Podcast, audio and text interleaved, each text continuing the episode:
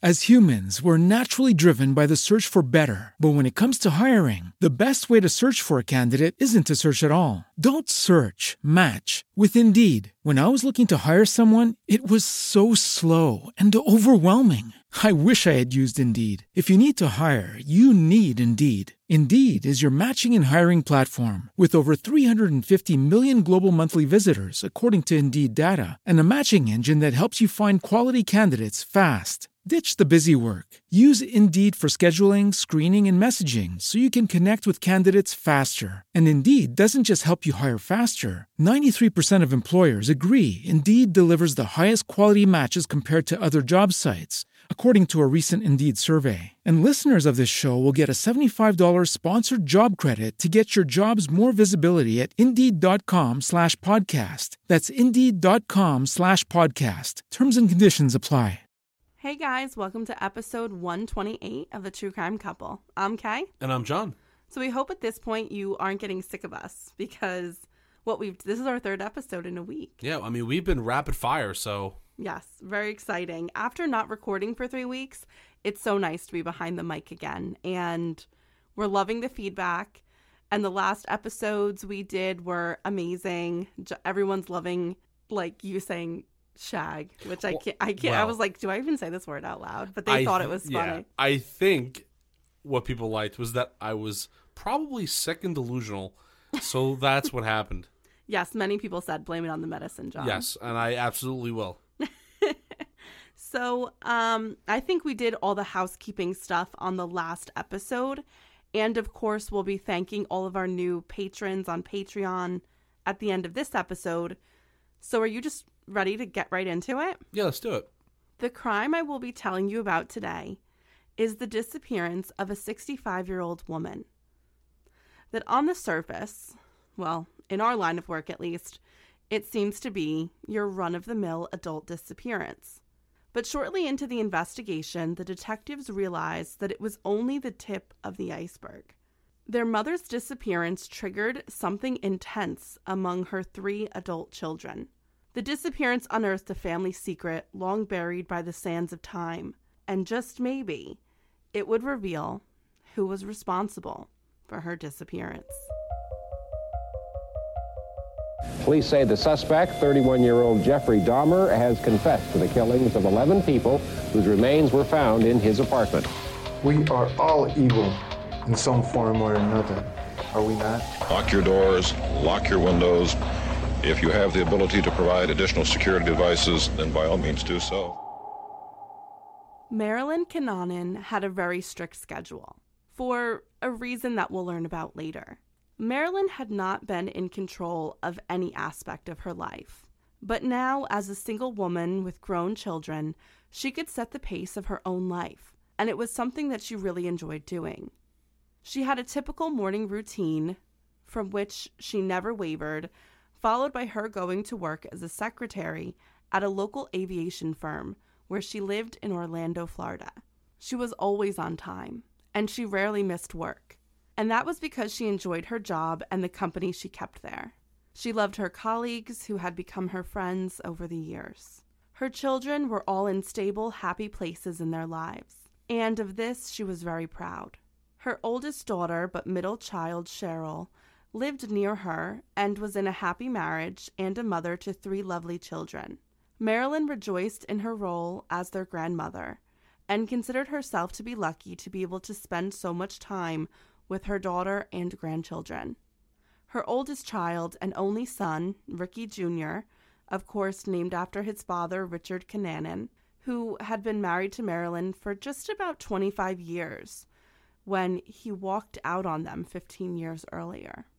Ricky Jr. had gone through a divorce himself, but was in good spirits because he was living with his sister, Marilyn's youngest child, Stacy, and Stacy's partner, Susan. Ricky Jr. and Stacy had just spent a lot of time landscaping her backyard, and it had come out amazing, and they had had so much fun doing it that they decided to start their own landscaping company with Cheryl's husband, Chris. And they called this landscaping company Green Acres. That's a nice company name. I like that. You approve of the name? I approve of it. And the reason why I'm bringing this up is, is because I one of the things that irritate me most is when you're driving around a neighborhood. Could, you know, it could be upscale, whatever. It doesn't matter. You're driving around a neighborhood and you see like all of the landscaper like trailers and trucks and stuff with all their equipment, and the ones that have the corniest names, where it's just like CNL Landscaping, and it's like, all right, cool. So you don't like corny and you don't like initials. Yeah, like when it's just like like all initial or like all corny, it's stupid. Like this one's kind of cool. Like you know, Green Acres. Green Acres. Yeah, it's, It's nice. cool. It sounds like you're gonna bring wonderful, you know, presentation to my house. Yeah, and and Ricky Jr. has another company, and it's Emerald something. I'm forgetting right now. I know it, it'll come up later in the episode, but it's he's continuing with the green theme, and I I, like love it. it. I love a good theme. Me too. So, and this is nice. I think all the kids are kind of in business together. And right now it's nice, but you know, sometimes working with family can be very complicated. So the fact they were so eager to get into business together might speak to the fact that they're having a good relationship right now. I agree. But it can get messy. So things couldn't have been more perfect for Marilyn. She was happy. All of her kids' lives were headed in a positive direction. So, of course, this is when things go all wrong. On September 12th of 2003, Marilyn's employer grew concerned when she didn't show up for work. She was always on time, and if, on a rare occasion, she would be out, she would always call. But this Friday was different than any other normal day or even any other normal Friday. It was Marilyn's last day of work before she was supposed to have a week long vacation. So she wouldn't miss work on the day before her vacation unless something was wrong. Like she had planned a whole week trip to Boston. Okay. So her going missing before this trip and she hated missing work, so she would never just not show up the Friday before, like her last day of work. Well, yeah. I mean, I, I mean that's kind of out of character, you right. know. Over the years, the colleagues in that office had grown very close. They knew Marilyn's children and they were concerned. First, they called Marilyn's oldest um, child, Ricky, to see maybe if there might have been a misunderstanding, if she was away or with one of them. And they were thinking, kind of at this time, that the worst case scenario was maybe she had gotten into a car accident or maybe fell at home. So that was their worst case scenario. And this is a true crime podcast, so we know that's not what happened, or else we wouldn't be talking about it. So Ricky's going to say he doesn't know where she was, but he did tell the employer that he was going to contact all of his siblings. Her employer told him that they were going to put in a wellness call check to the police. And Ricky at this point is going to call his sister Cheryl when he learns about his mother's disappearance and of course he's living with Stacy so he just tells her something's up basically and they're all going to kind of meet at their mother's house where they wait for police. And this is pretty easy for Stacy and Ricky because they live only a few blocks from their mother.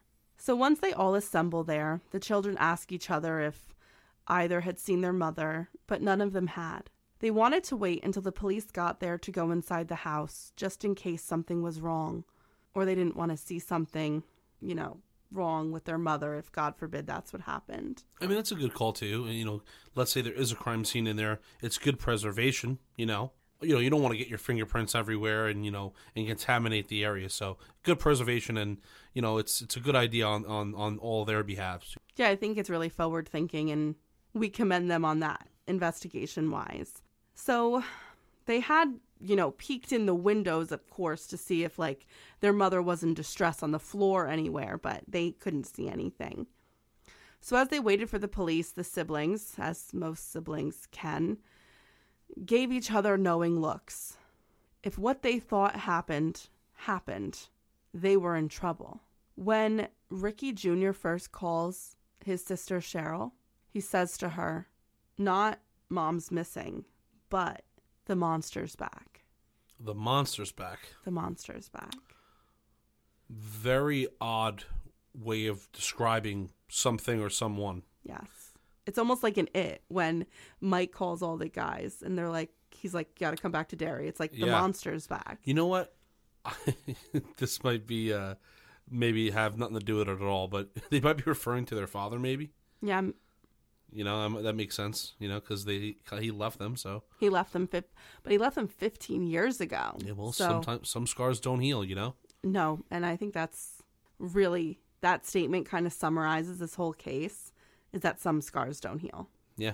And I thought that was a really good guess because that is who they're referring to, Yeah. their father. And although they all suspected that this had something to do with their father, they didn't have the courage to speak the words out loud. Not yet. So once the police got there and they went inside, they found some bad signs. There appeared to be missing items from the house that should have been there. She had a good amount of clothing items, some favorite pieces that she wore all the time, and they weren't there. Other personal items were also missing, as was her work ID, which she was wearing the last time she was seen by her coworkers. As the police asked the children routine questions about their mother, they noticed that something was off about them. They seemed antsy, and they were constantly looking at each other. Basically, the type of bizarre behavior that would make a police detective think you were guilty or you were hiding something. And just as the detective was about to ask the kids what was going on, Ricky Jr. lost it. It was him, he said. I know it was. He's back. And, you know, Cheryl would later testify, because there is a trial here in this case, that when her brother Ricky Jr. called her and said the monster's back, that her blood like immediately ran cold. And she got the chills because she felt like this was true as well.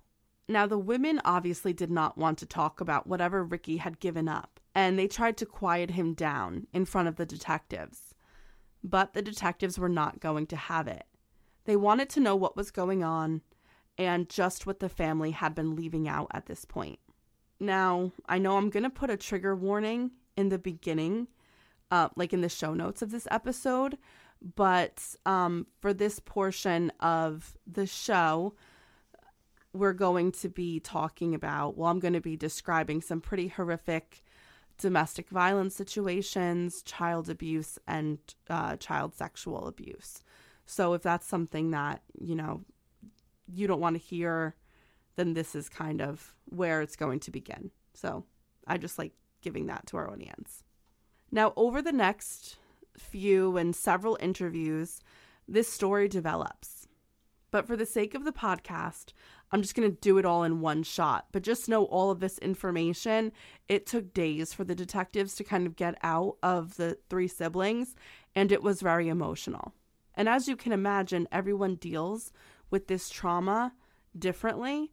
So, like, like Ricky talked about it, Cheryl's still in this kind of state of denial about what truly happened to her and what happened to her siblings. And um, Stacy, the youngest, was left for a longer time with her father. Yeah. So they're all in different levels of, they all suffered similar traumas, but because they're different people, it affected them differently. What they remember is different. Um, their perspectives of it were different, and how they're dealing with it in the present as adults is also different as well. Yeah, I mean, yeah, I mean that makes sense, and everyone remembers it differently. Everyone can have a different recollection of what happened. It could be not as bad, bad, and that kind of creates, I'm sure, some disturbance between siblings because one might be like, "No, it was really bad," and maybe one would be like, the other, another child would be like, "No, it really wasn't," or you, you're gonna have a, a small discrepancy. But it seems like the ones that aren't talking either suffered the worst or just don't know how to feel about them. Yeah. Whereas, let's say Ricky Jr., he already has established how he feels based on what he's witnessed. So it's kind of interesting how we have all these siblings, and each one of them are are acting different about the monster. Yeah. You know? I completely agree with that. And I think in these situations, um, you see two things happen within families either children that suffer extreme abuse, either they completely fend for themselves and you're on survival mode, or you cling to each other. Yeah. So we see different things. So it turned out that the date that Marilyn went missing was pretty significant. If she didn't show up for work on September 12th, then most likely she had gone missing on September 11th, a date that was very important to the Kananen children and Marilyn. It was the day that their father and husband, Richard, disappeared. It seemed as if their mother went missing on the same day their father walked out on them 15 years later. An odd coincidence, don't you think? I mean, it is, but I don't know. It's it's a little odd though. Like, if it is the husband, ex-husband, why would he would he really hold on to a grudge for 15 years to come back to take her the same day he walked out? Seems a little weird. Well, it depends on how diabolical he is. I think we're putting too much into him. You know, that's just how that's the feeling I'm getting. Like, Okay. it's it's actually funny because it goes back to one of the other cases we did during a week where I felt like it it just it's too much. We're giving this guy too much credit, I guess. I know what you're saying. Like like this plan is so elaborate. I just think that the dates that they fall on, on is just I don't know. I, I feel like the coincidence part of it is weird. Well, detectives never really feel like coincidences are a thing. So they do feel that somehow Richard's disappearance 15 years prior really has something to do with Marilyn's current disappearance because it'd be too weird for them not to be connected. So the Kananen children hated their father. They called him the monster. And that was what he truly was a monster. And the day he left their house in 1988 had been one of the happiest days of their lives, the only time they knew peace. The following stories about what Marilyn and her children endured at the hands of Richard Kananen Sr. are disgusting and call for a trigger warning. In discussing what happened to the family, I will touch upon again domestic violence, physical, emotional, and sexual child abuse. Richard Kananen Sr., in the eyes of his children, had never been good. Upon reflection later in life, and once they learned about domestic abuse, they said that their situation was unique. There was no good times, or times when their abuser felt bad, or apologized, or went through periods of love bombing. It was just always bad. They and their mother always lived in a state of chaos, and there were bad days and worse days, but never anything good. And that had been the life they knew until the youngest child, Stacy, was 22 years old. Well, that's a long time. Yes. Um, even currently, like when he disappeared in 1988, Cheryl was getting married, but they were keeping the marriage a secret from Richard because she knew that if her father knew she was getting married to another to a man, you know, not him because there is sexual abuse involved, that he would kill her. Wow. Okay. So, Richard, and what I think I'm going to do now to make everything easier is I'm going to call Richard Sr. just Richard. So he's the father, and then call the son Ricky. Okay. Okay, so Richard's the father, Ricky's the son. So Richard didn't work. And even when the children were very young, he never really contributed financially to the family. He had only what the kids heard their parents refer to as a bad back. Because of his injury, he was on disability. In order to pay the bills and raise three kids, that meant that Marilyn had to work long hours as a secretary, which meant Richard was alone with the kids most of the day. Richard was an alcoholic, a violent alcoholic. When he was sitting in the living room and drinking his vodka, which was his alcohol of choice, all of his children knew to stay away from him. But even if they did, even if they walked on eggshells, got great grades, and never got in trouble, inevitably the abuse would come. For the stories of abuse, the place to go to is the source, right? So, a big source of this episode was a book that was later released by one of the Kananen children. Um, I'll have it listed in the show notes, and I highly re- recommend you read it. If you're a fan of um, If You Tell by Gregg Olsen, which we also covered, you know, that book in an earlier case, um, this book will be something that is, is very similar to that. So if you found that book fascinating, this one is similar. And from it, I would like to read a quote that kind of, you know, stopped me in my tracks and made me go get a glass of wine to help me finish the rest of it. But I think it kind of encapsulates the feeling that the children had in that home. And it reads Remember when you were a child and you were afraid to go to bed at night without the night light on, or begged for the door to be left open a crack? Remember how afraid you were of the monsters under your bed, or the boogeyman looking through your window, waiting for you to fall asleep so he could break in and carry you away? Remember how badly you wanted your parents to come and rescue you? My father was that boogeyman. He was the monster under the bed, in the bed. No mommy or daddy was going to come and rescue us because it was daddy who was causing the pain and terror. And mommy had been beaten into submission, too afraid to try and rescue us. Every night, every single night, we all turned in knowing that someone in the house may be attacked, dreading the sound of footsteps, stopping outside of our own door, and turning the doorknob. The longer it had been since my father's last nocturnal visit to my room, the more the suspense had become unbearable. Because he was sure to come in eventually. Usually he would wait until the bleeding had stopped from the previous incident, but not always. And Richard was a boogeyman. At over six feet tall and over 300 pounds, he had a lot of control over his children and Marilyn.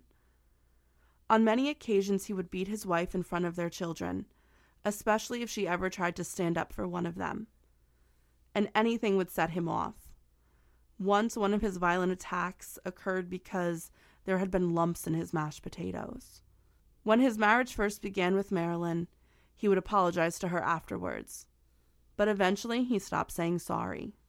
He continued to hit his wife, and when they had a son together, he began to hit his child. Upon reflection, one of Ricky's sisters is going to say that she knows that Ricky had it really bad because he had been just under well like in his testimony it's it's interesting in the book it says that Ricky is 8 years older than Cheryl but later during trial when he testifies he said he's he's a, about 10 years older than her so I'm not sure exactly how much older he is than Cheryl because there's conflicting things. I mean, I feel like I believe him because he said it. I don't know. But he endured a lot of abuse before his siblings were born. Okay. So, Which he- is why it's, I would imagine he would be the one to stand up and say something. Because he's this kid has spent, you know, his whole entire life not being able to say anything about it. You know what I mean? And not being able to kind of speak on it. So now that he has the opportunity, he's going to come out with everything, you know, just about everything. right and say like, Yeah. "Listen, I think this Yeah. is dad." Yeah. Things changed completely during an incident where Richard had hit Marilyn and slammed her to the floor so hard that she lost consciousness. Panicked, Richard told his son, who was five or six at the time, he was supposed to spill orange juice on the floor around his mother. And when the police came, it was his job to tell them that he saw his mother slip on the orange juice. Okay. So Ricky did as he was told by his father because he didn't want to get hit either. And Marilyn came to at the hospital, and the doctor explained that she had a concussion and that she should take it easy. But from this, Richard learned that he could get away with it, that his wife would wake up if this happened again. So the next time he would beat her until she lost consciousness, he just wouldn't call the ambulance because he knew it would be okay. So he did it again and again. And from that point on, Richard, stomping on the head of his wife until she lost consciousness, became something that happened on a regular basis in the Kananen household. It's really sad. Yeah. Now, I think we're going to just take a little bit of a break here to hear from a sponsor to kind of do a little bit of a palate cleanser. And we'll be back after we talk about As humans, we're naturally driven by the search for better. But when it comes to hiring, the best way to search for a candidate isn't to search at all. Don't search, match with Indeed. When I was looking to hire someone, it was so slow and overwhelming. I wish I had used Indeed. If you need to hire, you need Indeed. Indeed is your matching and hiring platform with over 350 million global monthly visitors, according to Indeed data, and a matching engine that helps you find quality candidates fast. Ditch the busy work. Use Indeed for scheduling, screening, and messaging so you can connect with candidates faster. And Indeed doesn't just help you hire faster. 93% of employers agree Indeed delivers the highest quality matches compared to other job sites, according to a recent Indeed survey. And listeners of this show will get a $75 sponsored job credit to get your jobs more visibility at Indeed.com slash podcast. That's Indeed.com slash podcast. Terms and conditions apply. Okay, so let's get back into the show. Um, where we left off, the beatings of Marilyn had gotten worse. Richard and Marilyn would have two more children, both daughters, and the beatings also happened regularly with the children, no matter what age they were. Richard was, through reading all of these accounts, a sadist. Marilyn hated that she had to work long hours and leave her children with Richard. But by this time, she was a battered woman who would do anything she could to keep her husband appeased so he wouldn't hurt them. It was difficult for her. She went into survival mode and would later hate herself for it. She worked all day and then would come home, and Richard would turn all of his anger towards her, and he would get extremely violent with her. Some examples of the horrific things that he would do would be beating his children with belts or any object close enough. Later on, when Ricky got older and ever tried to defend his sisters or stand up for his mother, Richard would handcuff Ricky to a tree outside of their house. And sometimes he would leave them out he would leave him outside for days. I mean, that's pretty crazy. I just want to just ask a question. Actually, at the time of um, the father's disappearance in nineteen what eighty eight, Yeah. eighty nine, you said. Um, how old was the oldest? Was it was the it was the son, correct? Yeah, so the youngest when he disappeared, the youngest was 22, so that was Stacy. And then Cheryl is 2 years older than her, so Cheryl was 24. So then Ricky would probably be around 34. Okay, so how old was he in nineteen eighty eight? You mean how old was Richard? No, the son. 34. He was thirty four in nineteen eighty eight. Yes. Okay, and then and then the next sibling was ten years younger. Yes. And then 12 years is the next one. Okay, I just uh, I'm building. Okay. I'm I'm letting the wheels turn over there. Yeah, no, I'm not gonna say anything yet. You keep telling your story. I'm seeing smoke. Mm-hmm. So he would handcuff him to a tree, but, you know, they had to keep up appearances or social services would be called. So he would allow him to come in, get ready to go to school. And then once he returned home from school, he would have to go and be chained up in the backyard again. Richard also sexually abused the children, violently and sometimes at gunpoint. It had been said that there had been times also where Richard had allowed his friends to also um, rape his son. Okay. So all of the children said that their father relished in their pain. He enjoyed hurting them, and he did it every chance he could. He also psychologically tormented his children.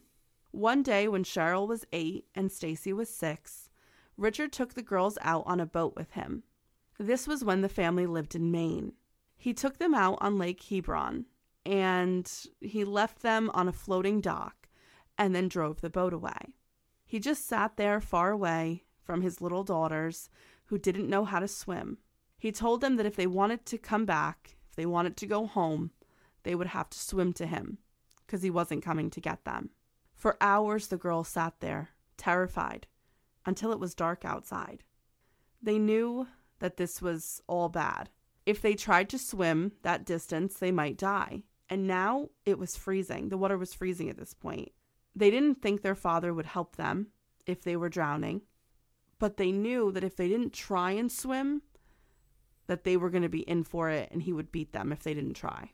So either way, you know, they were going to they were either going to be hurt or they were going to die. And even as young children, all three of them said sometimes they'd wished for death when they were being attacked by their father. Yeah, I mean, this is uh, you know, that specifically um, is psychological warfare. I mean, this is Uh, you know, this instance uh, is insane. The whole thing is like I mind blowing. Yeah, it's bad.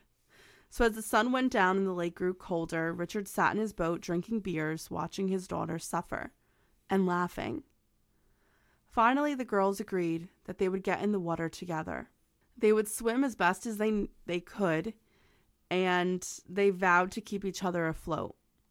And they did.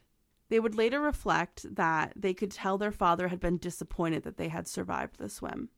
And the rest of their lives, they would think their father had tried to kill them that day. But unfortunately, it's not going to be the last time that he tried to kill his daughters. Another game that Richard liked to torture his children with was Russian roulette. They still didn't know to this day if there was ever a round in the gun. When they were younger, he would sit whoever it was, whoever he chose, on his lap. And he would put the gun to his head and pull the trigger. And then he would do the same to them. And after playing one round of this horrific game, he would tell them, You're lucky. And then he would make them leave. So as they got older, he would um, continue the sexual abuse, but at gunpoint, because as the children got older, it would be easier for them to fight, which is why he involved a gun. Uh, when they wouldn't even be in an argument or being punished at all, he would just kind of walk up, like, and he was usually really drunk, and he would kind of just pull a gun on them at any time while they were just sitting in the house. And he would pull the trigger, and would a bullet be there, but they would flinch every time. Yeah, I uh, to be honest, my personal opinion on that, just based on what he's all about at this point, I get the feeling that there was never a bullet in the gun. So like even when they were playing Russian roulette, I guarantee you that there wasn't. It was just for the pure entertainment of their, Their fear reaction. and their reaction to you know you know like the anticipation of the you know of sh- shooting yourself. You know, I guarantee there was never a bullet. And when he would probably do that, uh, you know, hunt, hold them at gunpoint, guarantee there was never a bullet in the gun.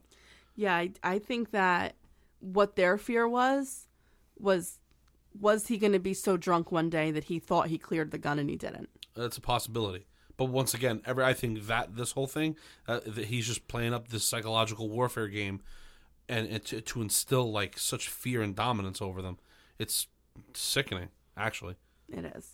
So this next part is hard, but I always say it's important for victims to have their stories heard. In another excerpt from the book I mentioned before, and the one that's in our show notes, one of his children would write, uh, one of his daughters, his attacks were brutal and painful. He wasn't in it for the closeness, as inappropriate as that might be. This wasn't sex. It was just violence that just happened to involve body parts that are supposed to correspond with sex. He made it clear that he owned us kids. He owned our bodies. And whatever he wanted us to do, no matter how excruciating, it was to be tolerated and not argued with. Richard did irreversible damage to his children. The physical and psychological abuse had always been constant in their lives. However, the sexual abuse started with each child when they were around 10 years old. He would first use objects, telling the kids that he was getting them ready for what he would do to them when they were older. Their father was a sadist, and he was breaking the souls and psyches of his children and his wife. So, how was he able to get away with this for so long?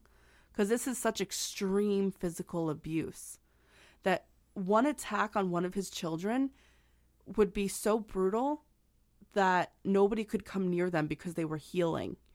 So the other kids would get it next. And you knew, like, you just were waiting for your time in the cycle.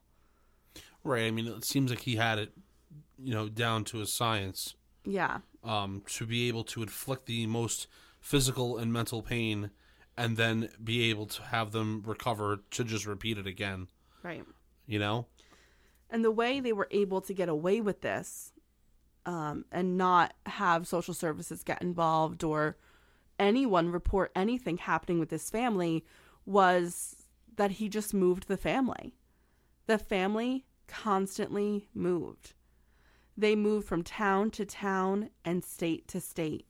They lived in apartment buildings. One time at one of the apartment buildings, a woman within the complex heard what was happening with the Kananen family through the walls and offered Marilyn and her children safety.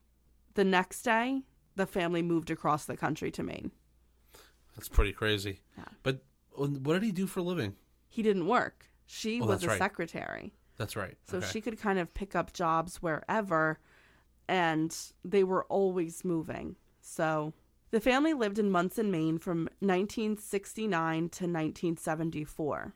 And side note, that's where the lake incident occurred with Okay. Cheryl and Stacy. got it. And that was how he got away with it. And we've seen this before with abusive parents. In other cases that we've kind of covered, the family is moved consistently, so they can't form any other bonds or relationships. And in a way, this is the ultimate form of isolation from their abuser. Yeah, because it doesn't let anyone on the outside get close. No. And I guarantee you that he would be super paranoid that that you know like that anybody would find out what was going on that he'd probably just move just on a on a whim. Probably. He would. He Yeah. would.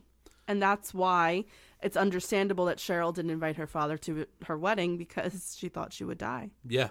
Um, you know what? it reminds me of that one case. I can't remember the name. I'm I'm bad with that. I apologize. But you might. It's the same thing with that one family who adopted those children, and then uh, Child Protect- Protective Services couldn't find them because they kept jumping. Do you remember that? The Hart family? It might have been the Hart family, yeah. And then, you know, they, they you know they kept getting kids, and then they kept moving, and we would never they were never able to like No, that's not the Hart family. I'm trying to think what we did. Oh, we'll get back to you on that. But I'm just, I, I know we did a case where they kept moving, and that's why Child Protective Services could not do a yeah, follow up that, check. that happened in a lot of cases Yeah. that we did um, with abuse.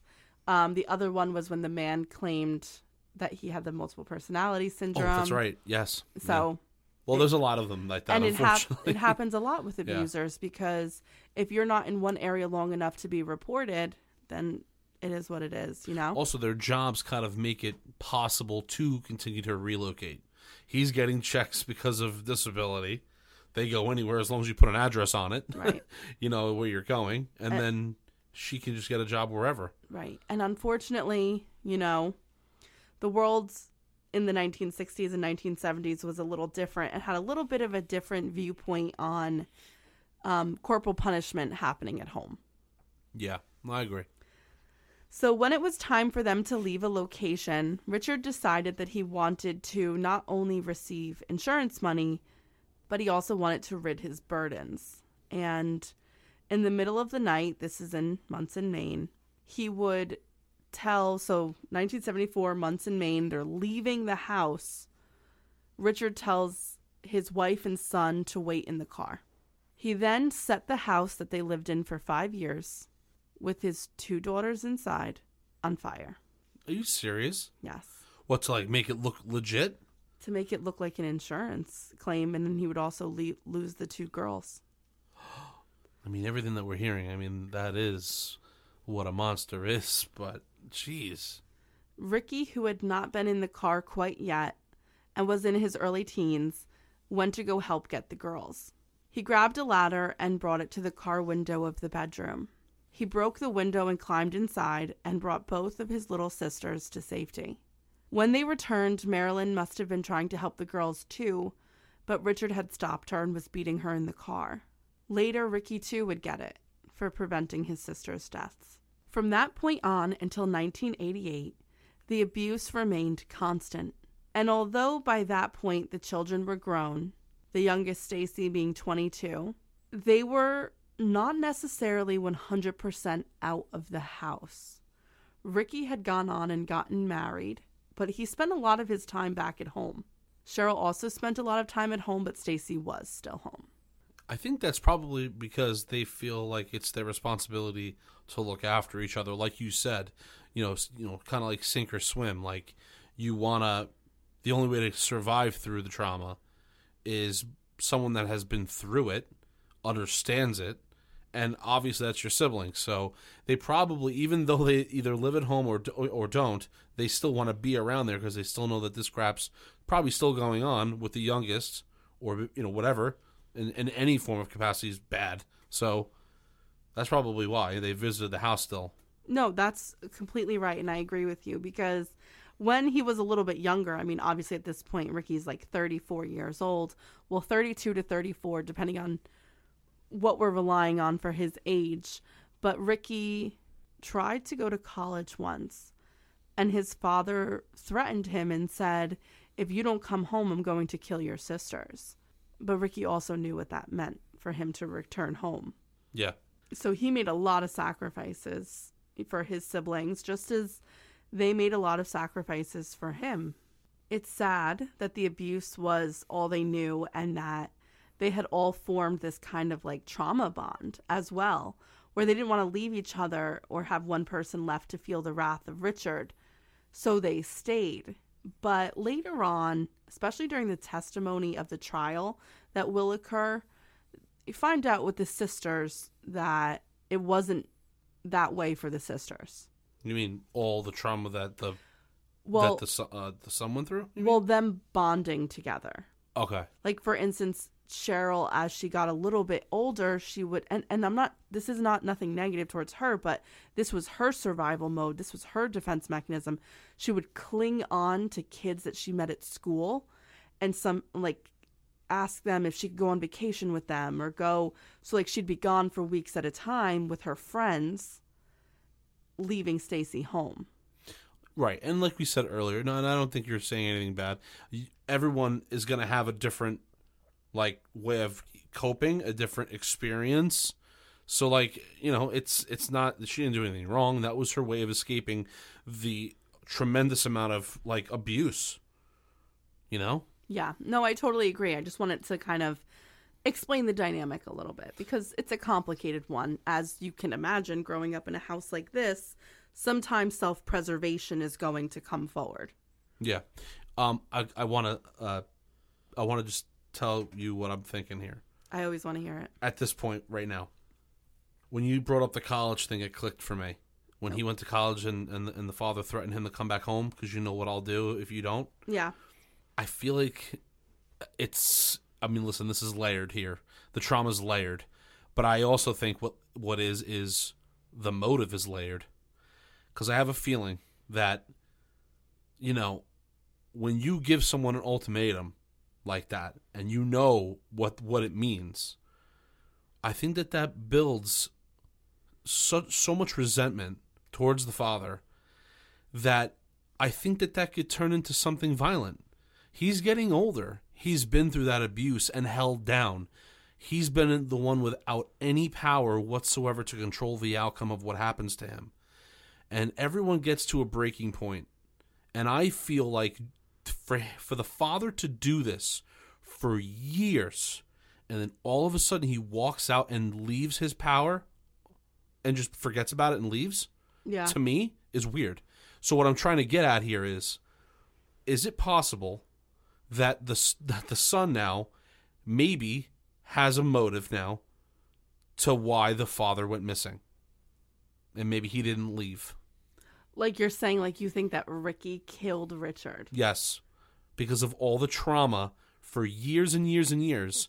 And maybe the breaking point was the fact that when he went to college or whatever, maybe that was a well, breaking that point. was late. That was so that was later. So they, oh, I hmm. know what you're saying. okay. I I agree with you on your message, but just the timing is a little Okay. off. So maybe the timing's off, but I feel like something's that would give motive. Yeah, because the college thing happened when he was 18 years old. Yeah. Richard goes missing when he's 34. Now I'm going to elaborate on a little So, bit more. so you're saying even, I think this proves your point more is Yeah. that it wasn't just the college thing; it was and the years and years afterwards. Like, Right. he, I'm sure he was demeaning to his son. I'm sure he continued to be this. I mean, imagine you're a 34 year old man and your father still hits you. That's what I'm saying. Like uh, like I don't think there's a power struggle there. He's never had power. Well, I mean, he's trying as he's getting older to be a man. He wants to be able to have that power, but he can't. You know, and you know, and it's just something that's been you know held down. You know, but also to elaborate on that even further now, the date of their disappearance now, both of them, it kind of rings a bell now. Okay, what if the son, right, mm-hmm. Is going even further on his let's just call it a plot to take out the mother now too. Because what even though the mother was abused herself she also was a, a person like I'm, i don't want to blame her but she was a witness to all the all the things Right. that also probably built resentment in him and other ch- and the other children. Like mom's supposed to protect us too. She's our mom, but she's done nothing in their eyes. Is what I'm saying. Right. From as children, a child's perspective, Right. you would think, why wasn't my why mom wasn't my mom me? here? So what does that do? That builds trauma. It builds layers of issues within the children. So now maybe the other two uh, girls didn't do anything. It didn't. Nothing happened. But maybe with the son, it did because he was older, and he was looking for his mom or someone to help him. Yeah. So the date makes sense now because if my theory's right, that means that there's significance. So he took he took them both out on the same day, just different time, like different years. That would also be so diabolical. It would be, but that's also why he would also be so forthcoming. Oh, the monster came back and did it. Right. You know what I'm saying? That's my theory, but Okay. we'll see if it stands. I like it. So you, this is your, you're marking it in the ground. This is your. yeah, I think that he's. I think the son is guilty of, Of more both, of saying. both. Yes, and I think that, and I honestly think that like. It's almost like you don't, you don't even want to. If it's true, you don't, you almost don't want to be mad at him because look what he went through. But Right. if he did kill his parents, it's also terrible.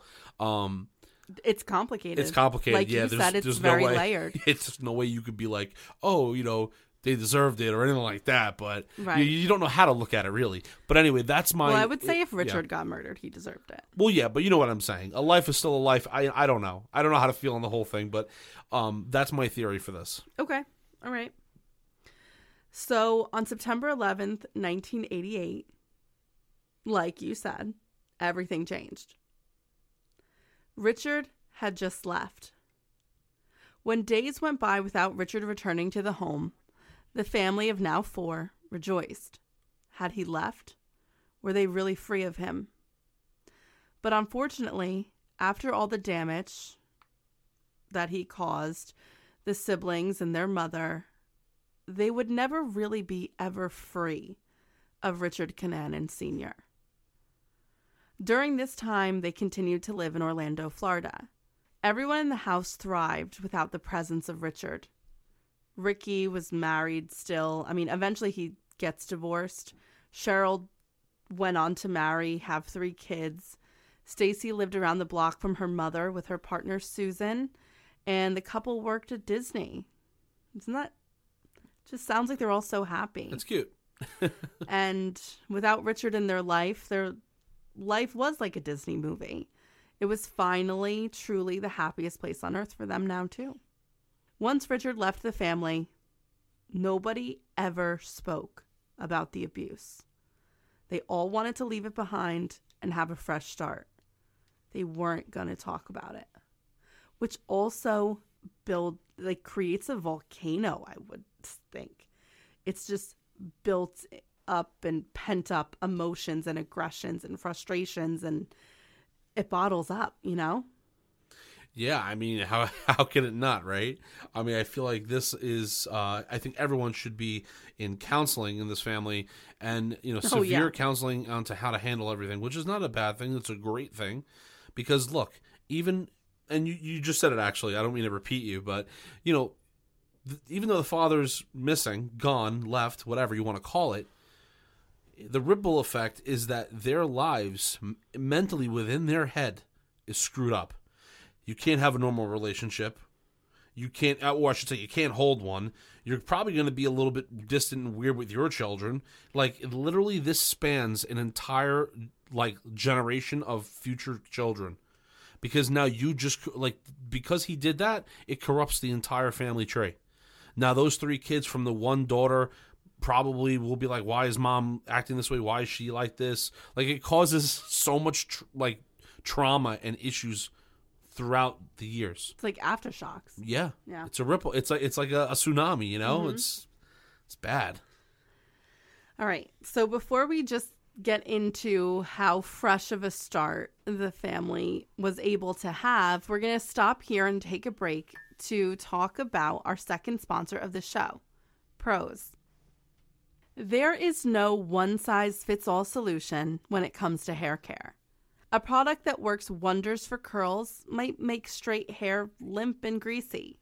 I know all about this because it has always been so difficult to find hair care products that work for my fine hair that I insist on being the brightest blonde possible. Trust me, I know I'm asking for the impossible when I need both lift and conditioning. But thanks to my personalized Prose routine, I can honestly say that I have both, and I've never been more in love with my hair. Prose makes custom hair care that's effective because it's personal.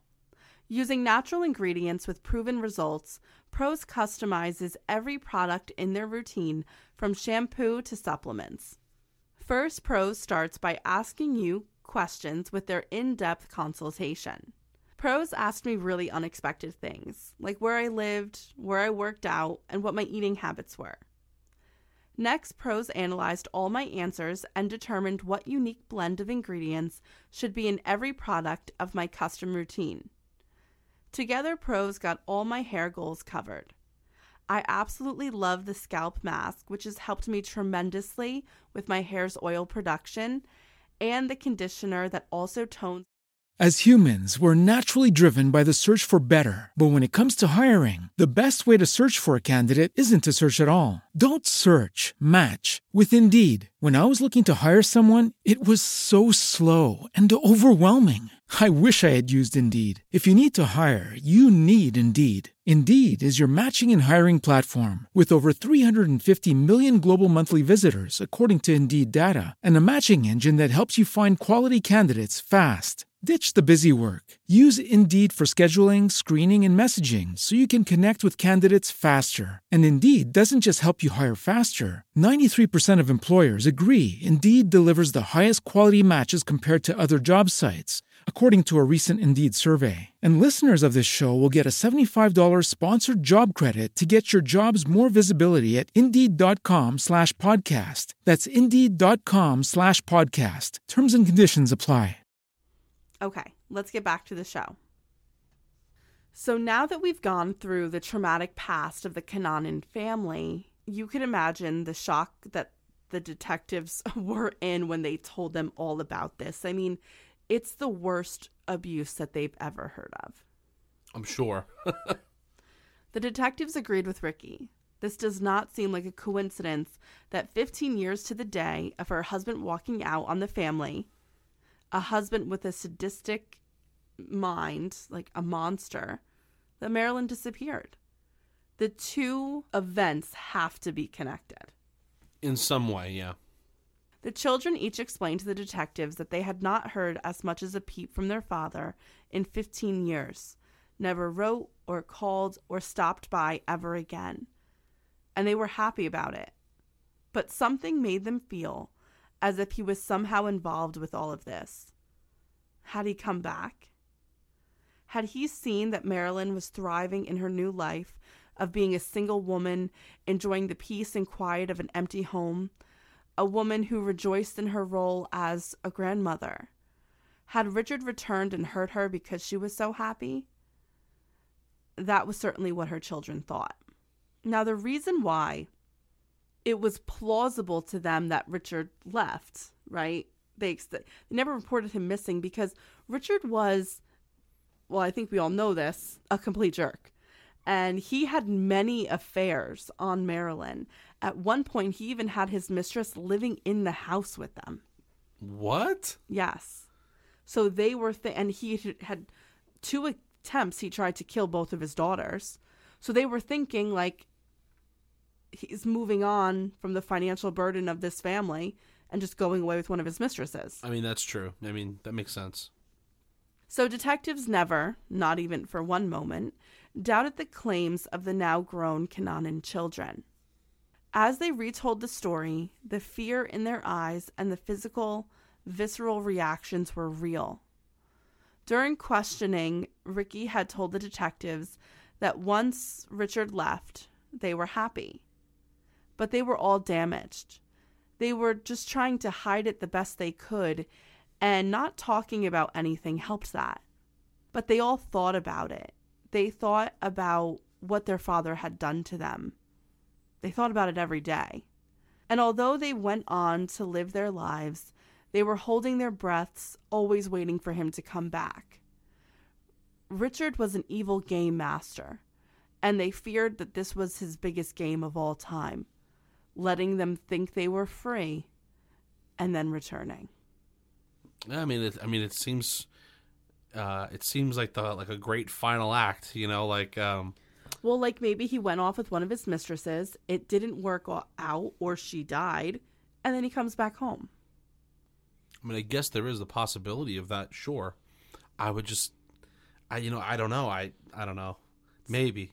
So it's so funny that although they were free, there was this darkness looming always. They were always looking over their shoulder. Well, it's because of the amount of brainwashing and the amount of physical and mental abuse that, that all these people suffered. I agree. That's and that's how he was able to do that. So the police looked into the disappearance or whereabouts of Richard Kananen Sr. But it was true. It was as if he vanished. They considered the possibility that maybe he had changed his name or was living under the radar in a different state.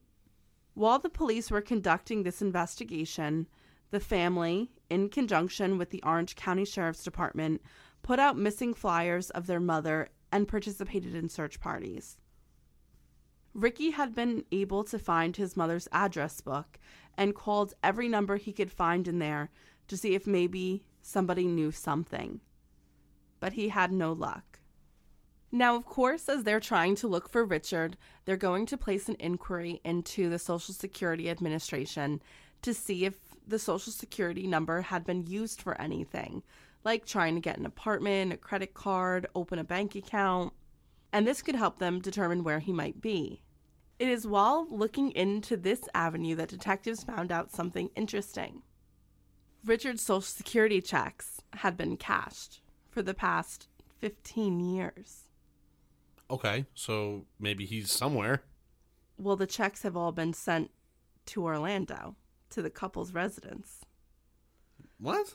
So Marilyn had been cashing Richard's checks for the past 15 years.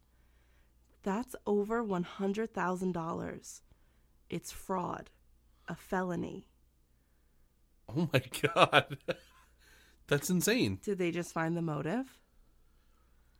To be honest, I think I don't know if it's motive, but Well, if Richard found out my ex wife's been, or, you know, my ex wife, he left her for 15 years, is cashing all my checks that I should have been getting.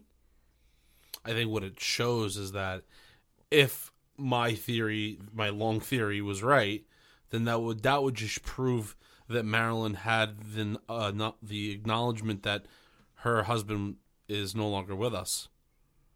Okay. I see what you're saying. You see what I'm saying? That's if we go with my theory. If we don't go with my theory, then that is motive, I guess, for money. It's constant Or cash she's flow. just thinking, I deserve this after everything I put up with. I mean, sure, but it is a crime. Oh, it totally is. I mean, it's not 15 years, $100,000 isn't that much money. Uh, yeah, but it's still a crime. You you're taking money, and cashing it for yourself. No, I know it is. I'm just saying it's not like she's not- making yeah. bank. She's not she doesn't have to work, you know. Well, yeah. So they wanted to bring in her children and ask them if they knew what had been going on. The first person they call in and are able to talk to because his schedule is pretty light was Ricky. He admitted that he actually knew about the fraud. His mother confessed to him earlier in the year that she had been cashing her father's checks, and recently she believed that the Social Security Administration was catching on to her, and they were requesting Richard's presence in court. Maybe she was nervous. She would get caught and go to jail. So, could this have been motivation for her to run away? She was missing important items of clothes, clothing and personal effects. So, had she just left because she was scared that she was going to have to go to jail because the Social Security Administration was asking questions? I mean, I mean, I guess uh, you know, if you owed the government a hundred thousand dollars, I mean, okay, would you leave? Would you just up and leave? I'd be so upset. Would you wouldn't. up and leave, or would you just get representation and pay? And if you had to pay back arrears, you would just do it. I would pay it back and Right. apologize. Exactly. Right, and if you had, if you did, if it did come with jail time, then that's why you'd have representation to see what they can do about it. I don't think You that saying that to me just made me so nervous. I'm sorry, but no, but do you get what I'm saying? Like, I don't know if that would make someone just up and leave f- for a hundred grand. yeah. Like, I think that you would just get a lawyer, figure out how, uh, like what the charges are, and then you know, uh, pay it back. Not to mention, it's a, it's a, it's um a white collar crime. I mean, you go to jail on white collar crime. I mean, it's not as bad as uh. No, it's, I'm not even kidding. It's You'll that's just what be they with say. Martha Stewart. You'll just be with Martha Stewart and Snoop Dogg or something. You know, like it won't be, you know, that bad. All right. So if you are to commit a crime, make it federal. That's what they say. All right. Uh, we don't be- condone- we don't condone this? not condone that. And honestly, we are clean. I'm just saying that you know. That, I think we paid extra taxes. this Probably did. Like I think I screwed up our taxes a little bit. I think you did. I think I, I think we paid too much. that's all right. That's fine. Sorry, We'll deal with it later. Um. Anyway, we're but, letting our real life bleed into this. yeah, but I really don't think that um that would give cause to just up and leave. yeah. If anything, at that point, now it looks staged to me. Okay. because I don't think that that would justify just running away and leaving your kids when everything looked to be normal. Right. Like it's a hundred thousand dollars isn't. Yes, it's a lot of money, but Marilyn did have a lot of money in the bank at the same time. If she wanted to, she could have paid it outright Yeah, so I, I So don't why would that be Why would why run? because she could go to jail. But we really don't know. You know, like I, I don't know. We could go back and forth, but you know, you might get probation. You might have to just pay it back. Maybe you'll have probation, a fine, and then you have to pay it back. It might not necessarily give you jail time, is what I'm trying to say. So there's no need to run. I understand. So yeah. So detectives were upset that Ricky had known this and not disclosed it. But he told them that he would never hurt his mother. And if she was going to return home, he didn't want her to return home to felony charges because he opened his mouth. You know, like his mom's missing. He's not going to say, oh, by the way, she committed a felony. He's going to yeah. not tell the police that. yeah. So during this meeting, another thing they learned from Ricky was the fact that his mother's father had just passed away, so his grandfather, and from that she had inherited around $250,000. It's a pretty uh, decent amount of money. Oh yeah, but then I think you're right. That shows that you know maybe the hundred thousand dollar thing wouldn't really be a big deal because if she had to, she could have just paid it in full. She could have paid it. She could have paid for a lawyer. She could have, you know, so many things. Because I mean, they're not going to let you get away with just paying it back. Right. But she had the money. That means. Now, the odd thing was, when the detectives went to the Social Security Administration, they claimed that they had never sent any letter of the sort. They actually never suspected any fraud and they were continuing to send the checks. But now that they knew there was fraud, they stopped sending the checks. So either Marilyn was lying to Ricky or Ricky's lying to the police. Yeah. Also, the reason, yeah, I mean, because they need a death a death certificate to stop Social Security payment. Pretty sure. You know, and then they freeze all your assets with a certificate. Well, no, they don't necessarily. St- well, the Social Security disability checks they would stop, but the actual Social Security checks they would continue to send to a spouse. Okay. Well, yes, yeah, true, true. Mm-hmm. Because they've been married. Yeah. Right. But remember, Ricky told the police that Marilyn had gotten a letter saying they wanted to, they were requesting the presence of Richard at a Social Security Administration office. And she was getting nervous because obviously he's not there. So either Marilyn was lying to her son or her son's lying to the police. So the police, really at this point, still going on the theory that Marilyn was just missing, had seen this before. Someone leaves, but they need access to their money. So if they put a freeze on the accounts, on all of Marilyn's accounts, it might force her to surface. So they choose to go this route and they want to freeze all of Marilyn's bank accounts, but it's going to take a long time for a judge to approve this. Now, another side note here is the transactions that were being made from Marilyn's bank account, because there were still transactions being made from her bank account, they were quite large. larger than any transactions that Marilyn had ever made before Okay. in the past. And, you know, Marilyn was a frugal woman. She managed to save a nice uh, nest egg for herself. She also inherited all of that money. And now all of a sudden her money is leaving her account in large quantities. So it's not that hard to follow the money. The money was being taken out of Marilyn's account and put into two companies Emerald Electric and Green Acres. Okay, so he's or someone. Well, it's his company, isn't it? It's both of his companies. Okay, and so- but don't forget the other company the two sisters are also involved in. Okay, so now it's like, are they funneling money from there into those accounts? Yeah. Weird. Um, are those maybe maybe because are those businesses struggling, or if he or he or does he think maybe by putting it in the business he's hiding it? well, I mean, don't forget, we're not just talking about Ricky here. I mean, there's three two other siblings.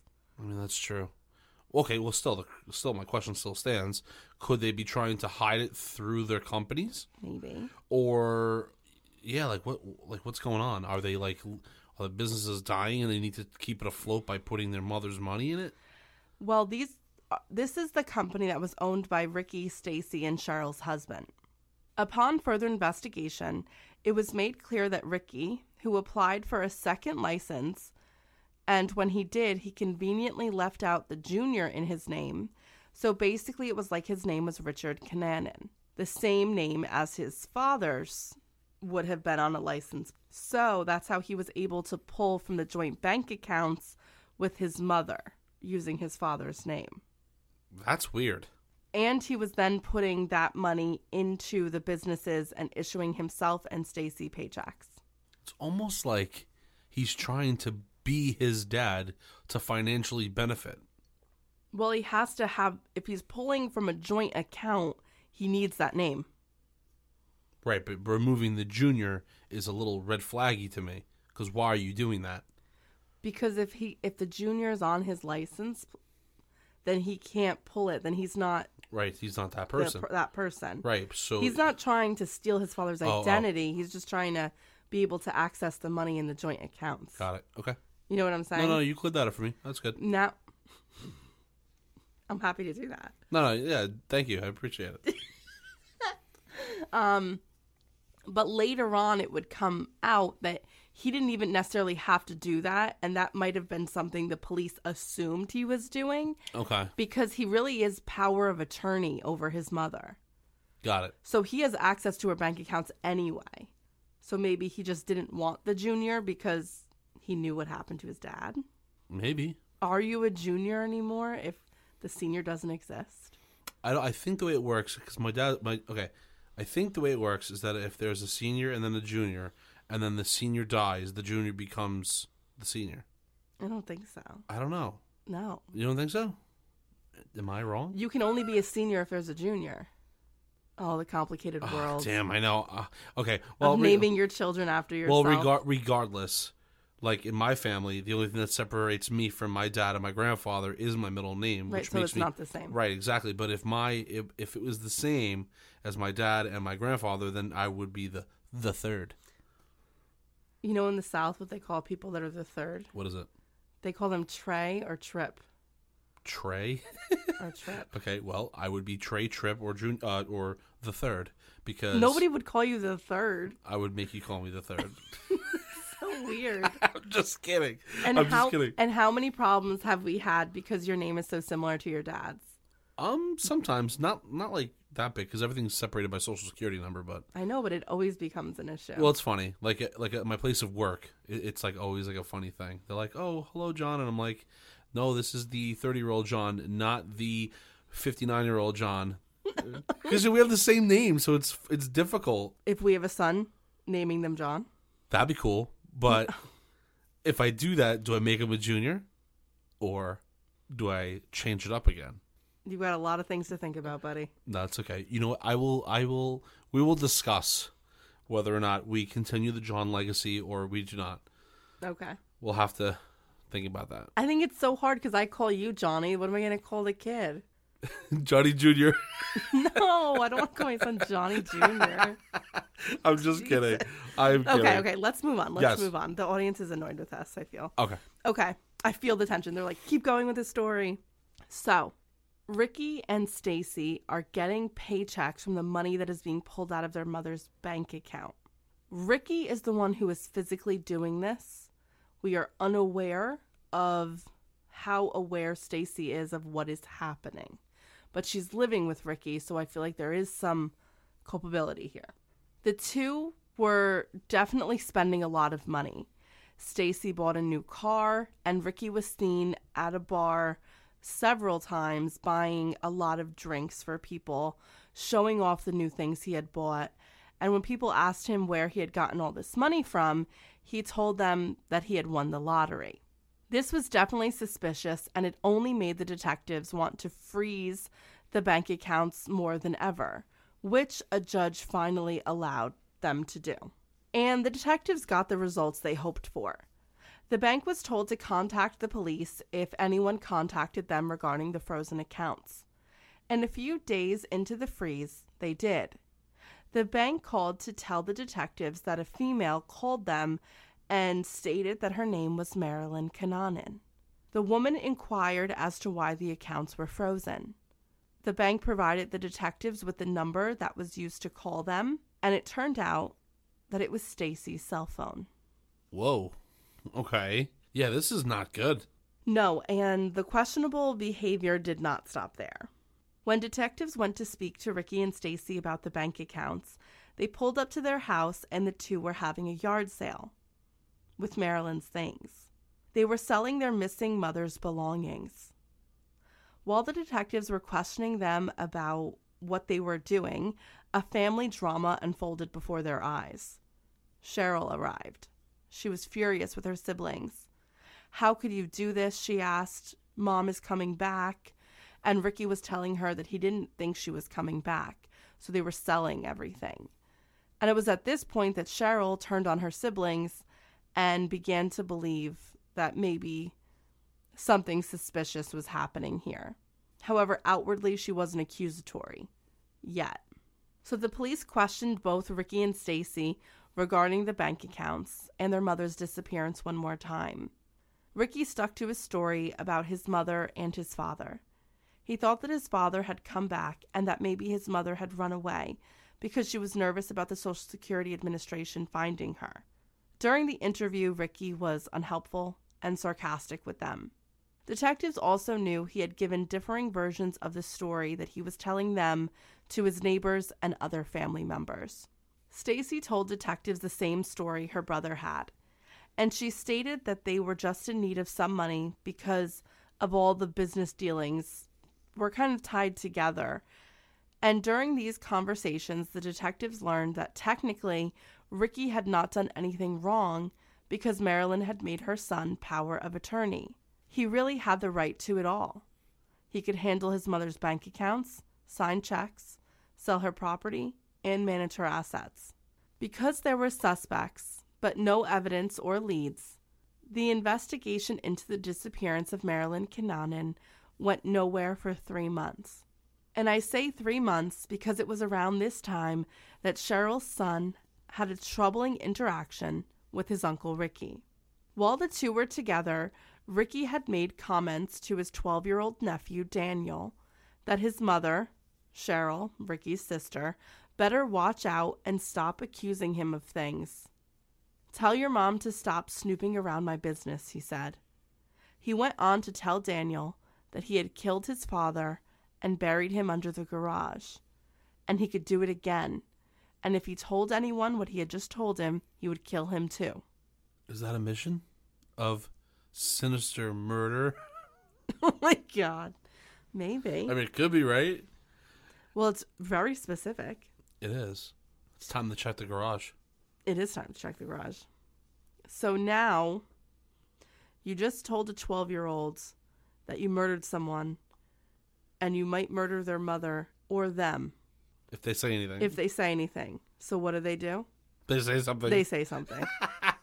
so, um, Daniel is going to tell his mother what his uncle said.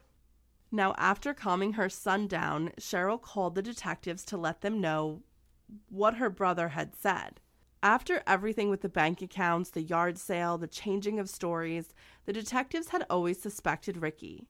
So they wanted to talk to him after this confession that he made to his nephew. They didn't want him to be suspicious, so they asked him to come in and talk to them about some updates they said they had on his mother's case.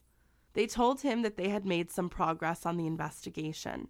Once he got into the room, they confronted him about what he had said to his nephew. Ricky, of course, denied saying this. Instead, he said that this was all part of an incident that went back way before his mother had gone missing. He said that Daniel had been telling the family, meaning him, Stacy, and his mother Marilyn, that Cheryl had not been treating him right and that she had a very bad temper, reminiscent of their father. Okay. So immediately, Ricky, Stacy, and Marilyn um, came to the child's defense and told Cheryl that if she didn't treat her son right, that he would come live with Marilyn. Cheryl reacted very negatively to this and wrote them all a very long letter, basically telling them to butt out of her life.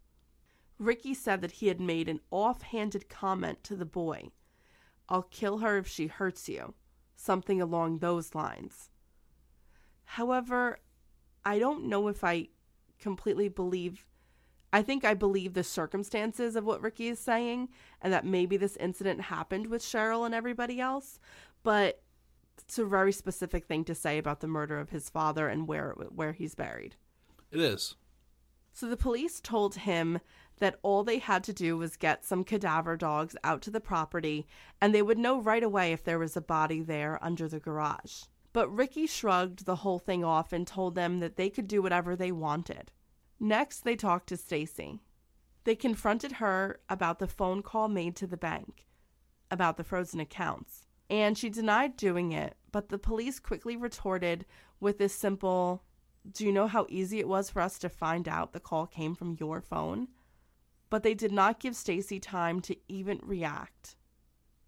They just left the room. Detectives were satisfied at this point with the level of agitation they had gotten from both of them, so they placed the siblings in the same room together. And it was clear they were panicking. But Ricky was trying to keep Stacy calm.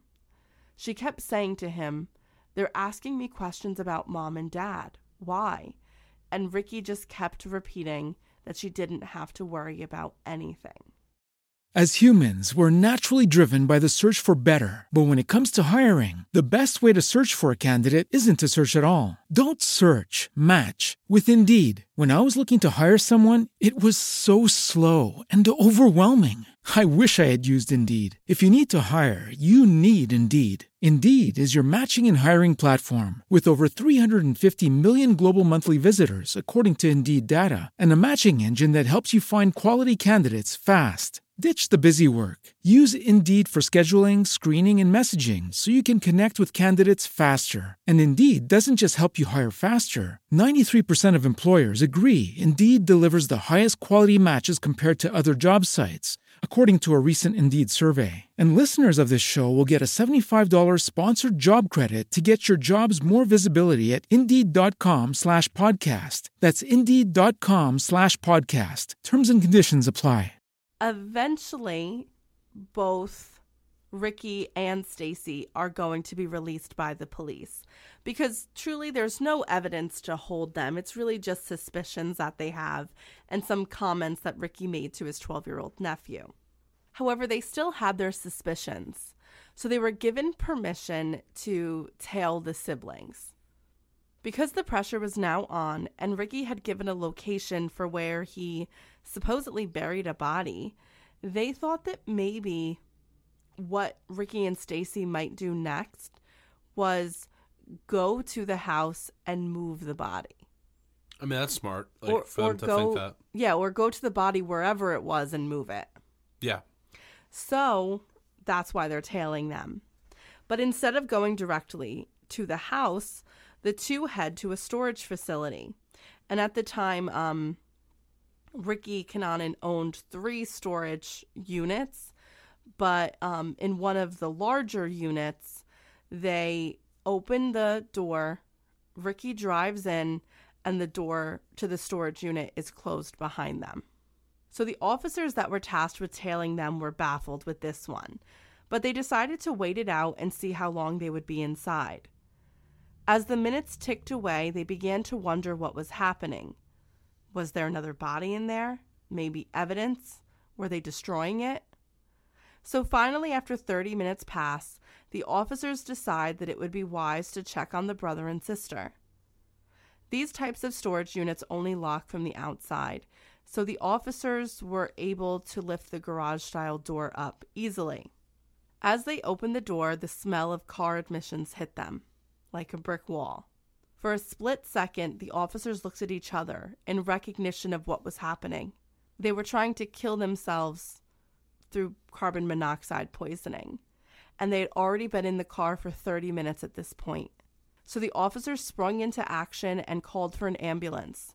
They removed the bodies from the car and brought them outside and began performing CPR.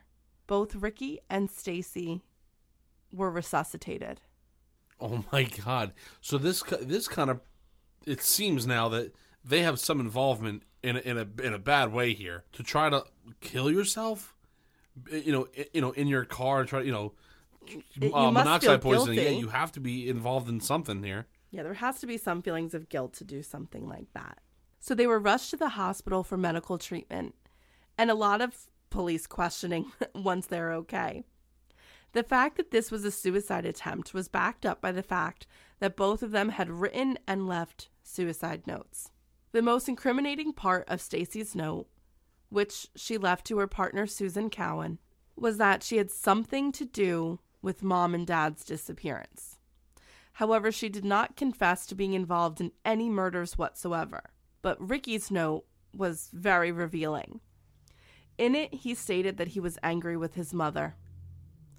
He claimed that he was upset because she was going to keep all of her father's inheritance and not share it with her children. And this made him upset because he was the reason she was able to live her life and be happy for 15 years because he had been the one to kill Richard. okay, wow. This is eye opening. Yes, he said his father, Richard, in the letter, was a monster and he deserved it. And then he went on to say that uh, beneath the cement in the garage, that's where his father's body was, and that his mother's body is under the rock garden at Stacy's house. So he did kill both of them, and Stacy had involvement in covering it up.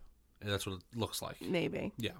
So warrants were obtained to search both properties. And in a shallow grave beneath the cement of the garage, they found the body of Richard Kananen.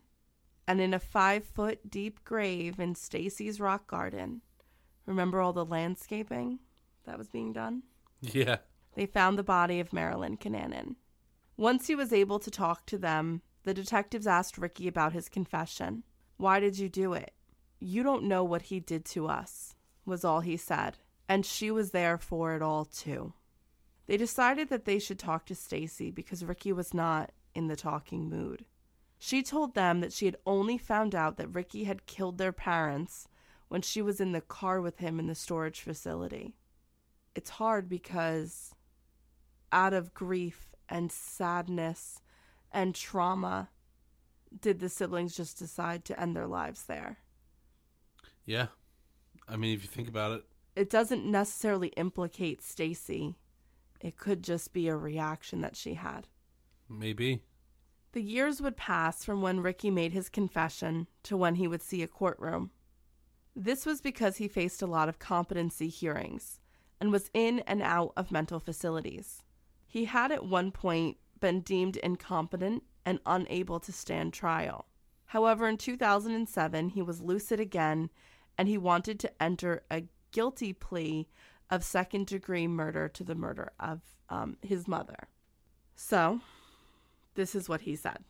He said to the police that when he murdered his father in September of 1988, his father had been pointing a shotgun at him. as he often did. And usually there was no round. But this time when he pulled the trigger, there had been. But luckily, Richard had been so drunk that he missed his son.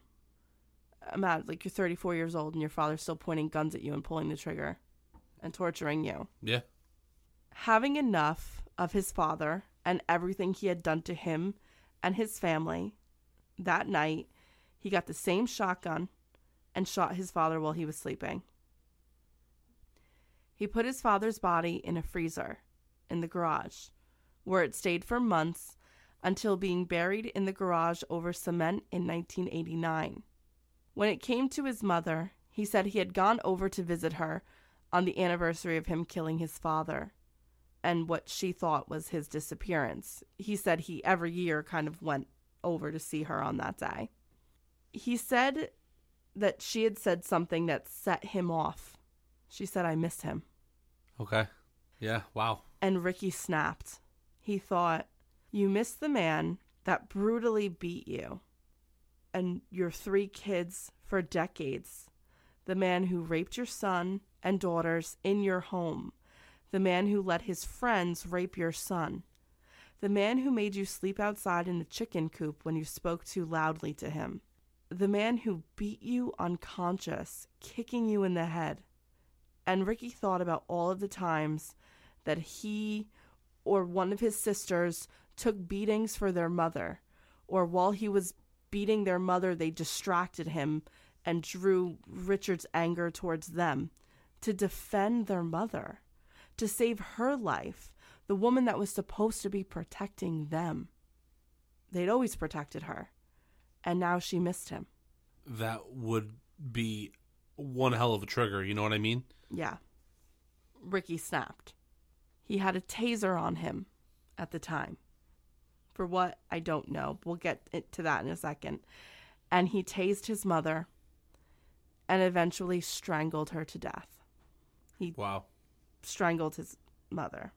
He brought her body to his sister's house where he was living with her, and in the middle of the night, he buried her body in the rock garden that they had just put in. So, why did he have the taser? Was this planned? Was he truly triggered? Um, had he always been triggered? Was this also about the money that he wasn't getting? Did he feel entitled to some of that? It might be a combination of it all. It was also presented at trial that Ricky had been writing a book. The book was called The Scales of Justice, and it was clear that the protagonist was himself.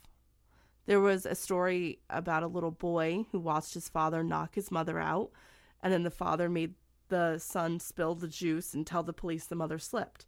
The same thing that had happened to him.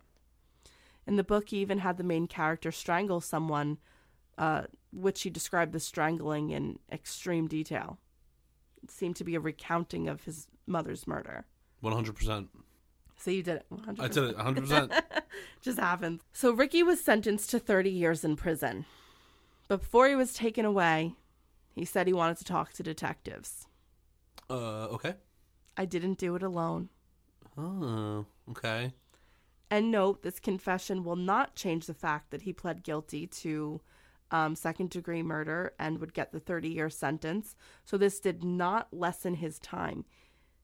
He said, I wasn't alone in the murder of my mother or the killing of my father.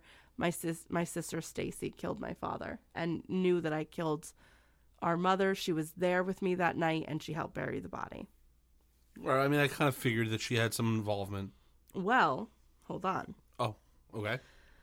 he is claiming that one day in September he went to the house and my sister had my father dead in the garage rolled up in sheets. So he wasn't the one to kill Richard.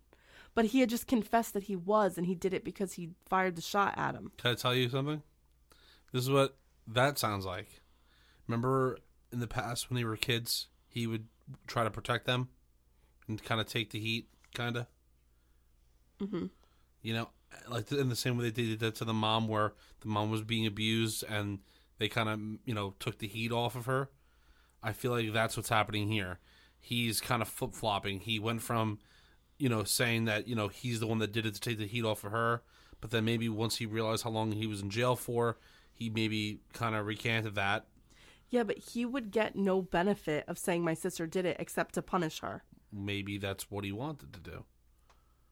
It's hard to say. Right.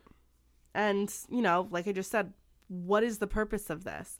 If he was trying to protect his sister, why was he suddenly turning on her?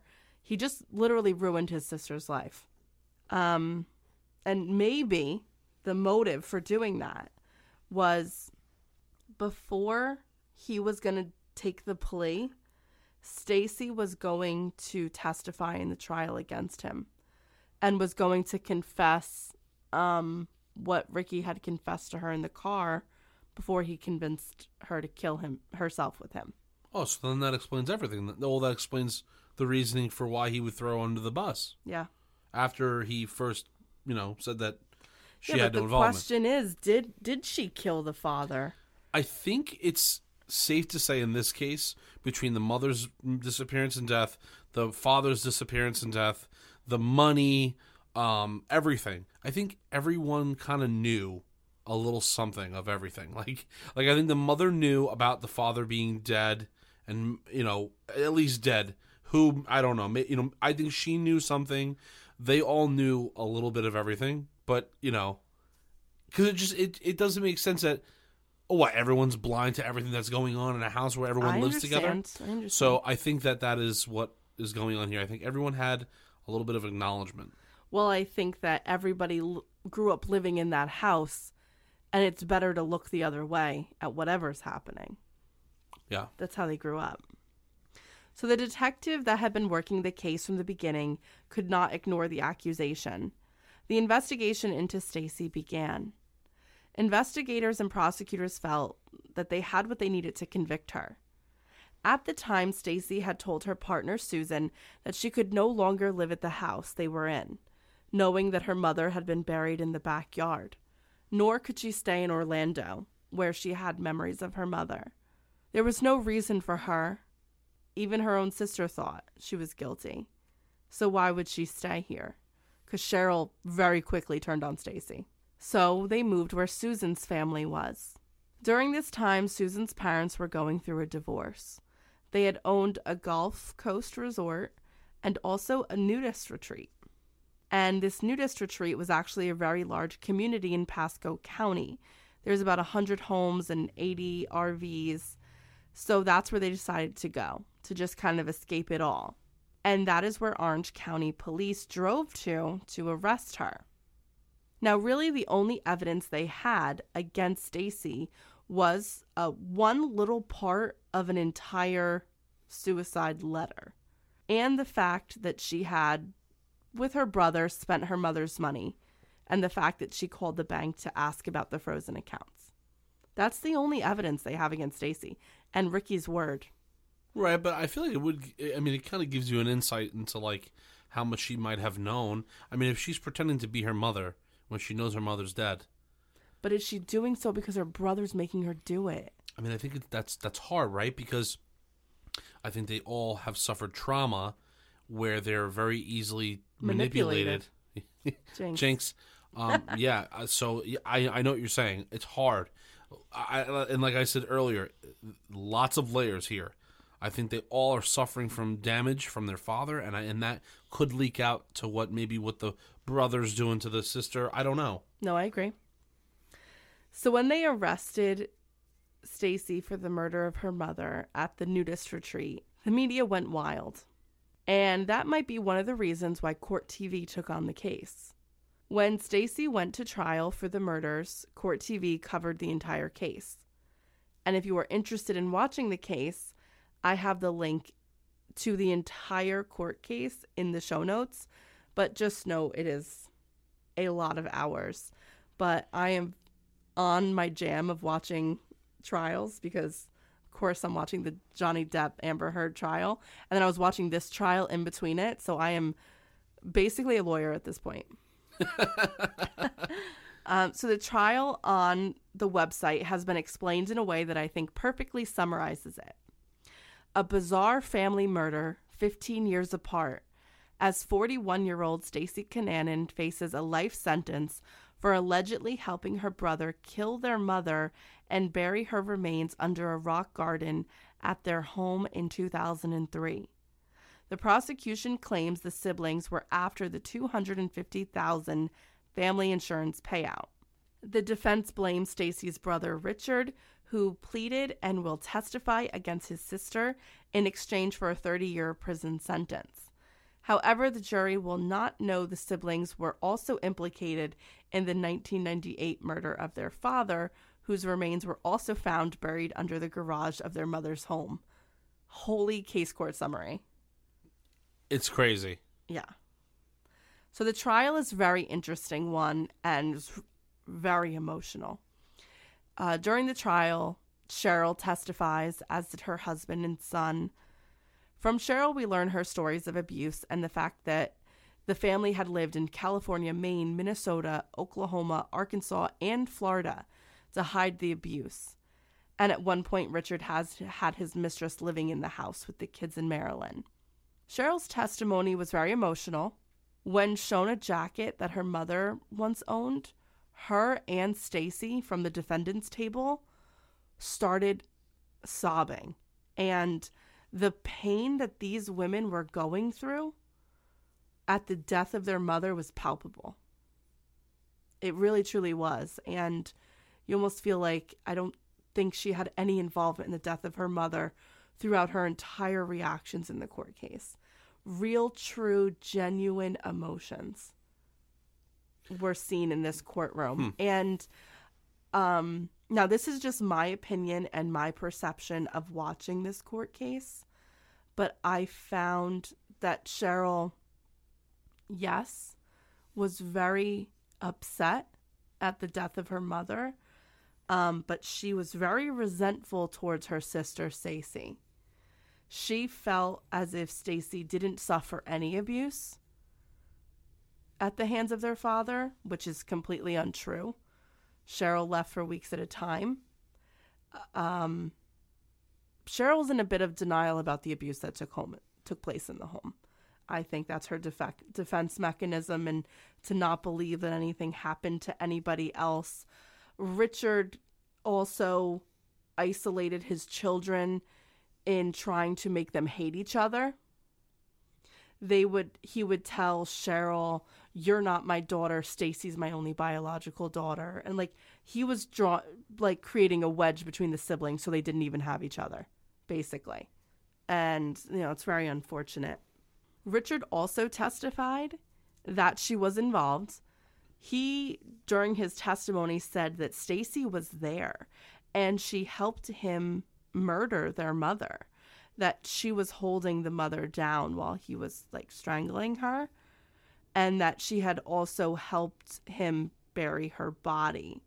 Um, Richard was claiming that because at the time he was 400 pounds, he wouldn't have been able to do everything by himself.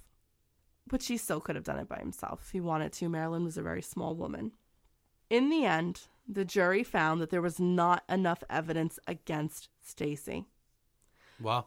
She had nothing to do with the murders or the burial of the body. When the verdict was read, her and Susan both cried. She hugged her lawyer and was visibly relieved, while her sister Cheryl sat stone faced in the gallery. She still believed she was involved. Um, even the sheriffs that were kind of there to take the ankle monitor off of Stacy or whatever, they were next to Susan in the gallery supporting her. Like I I truly believe that many people did not think that Stacy was involved. And in looking at her, she is this traumatized, abused woman. I mean, it's if you saw the trial, you would agree with the the not guilty verdict. Yeah. If you saw it in its entirety. I think the jury made the right call there. Um so after Stacy had been found not guilty, she began seeking therapy and she was the one who wrote the book that I've been referencing in the show. I, I felt like if I said that it was her, it would have given away I see. what happened. So uh, she now works as a victim's advocate. And of course, the book and the show notes, I mean, the book and the trial footage will all be in the show notes. And I was just thinking, you know, watching the trial, how much of a shame it is that the siblings all survived this war together, but couldn't even rejoice in the survival because of the murder of their mother and the trauma that had been had to them all. Like they could never celebrate what they had made it through because of the varying stages of denial that they were all in and the aggression that they had towards each other and their mother also. It seemed that Ricky was very aggressive towards his mother, but the daughters were not. But something stuck with me in the book. As I was reading about, you know, the abuse, Ricky would try to intervene sometimes with the abuse his sisters took, but he learned not to do so because of the punishments he received. And Stacy explained that it was every man for themselves. For example, when Cheryl would spend weeks at a friend's house and leave her with their father, or when Ricky left to get married, or it's just kind of like you just needed to survive and then leave. And it seemed like that defense mechanism, that survival strategy, lasted into adulthood for them all. So, in a way, what Ricky said on the phone to Cheryl that day when Marilyn fir- first went missing was true. The monster's back.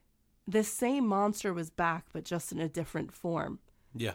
It took the form of Ricky, but that monster made him a monster. It, it's almost like the seed has been planted. Even though Ricky probably wasn't, you know, a, a monster, it was a seed that was planted and cultivated. He became essentially his father because of all the abuse and the anger and the resentment that followed. Yeah. So that is why we have what we have here now.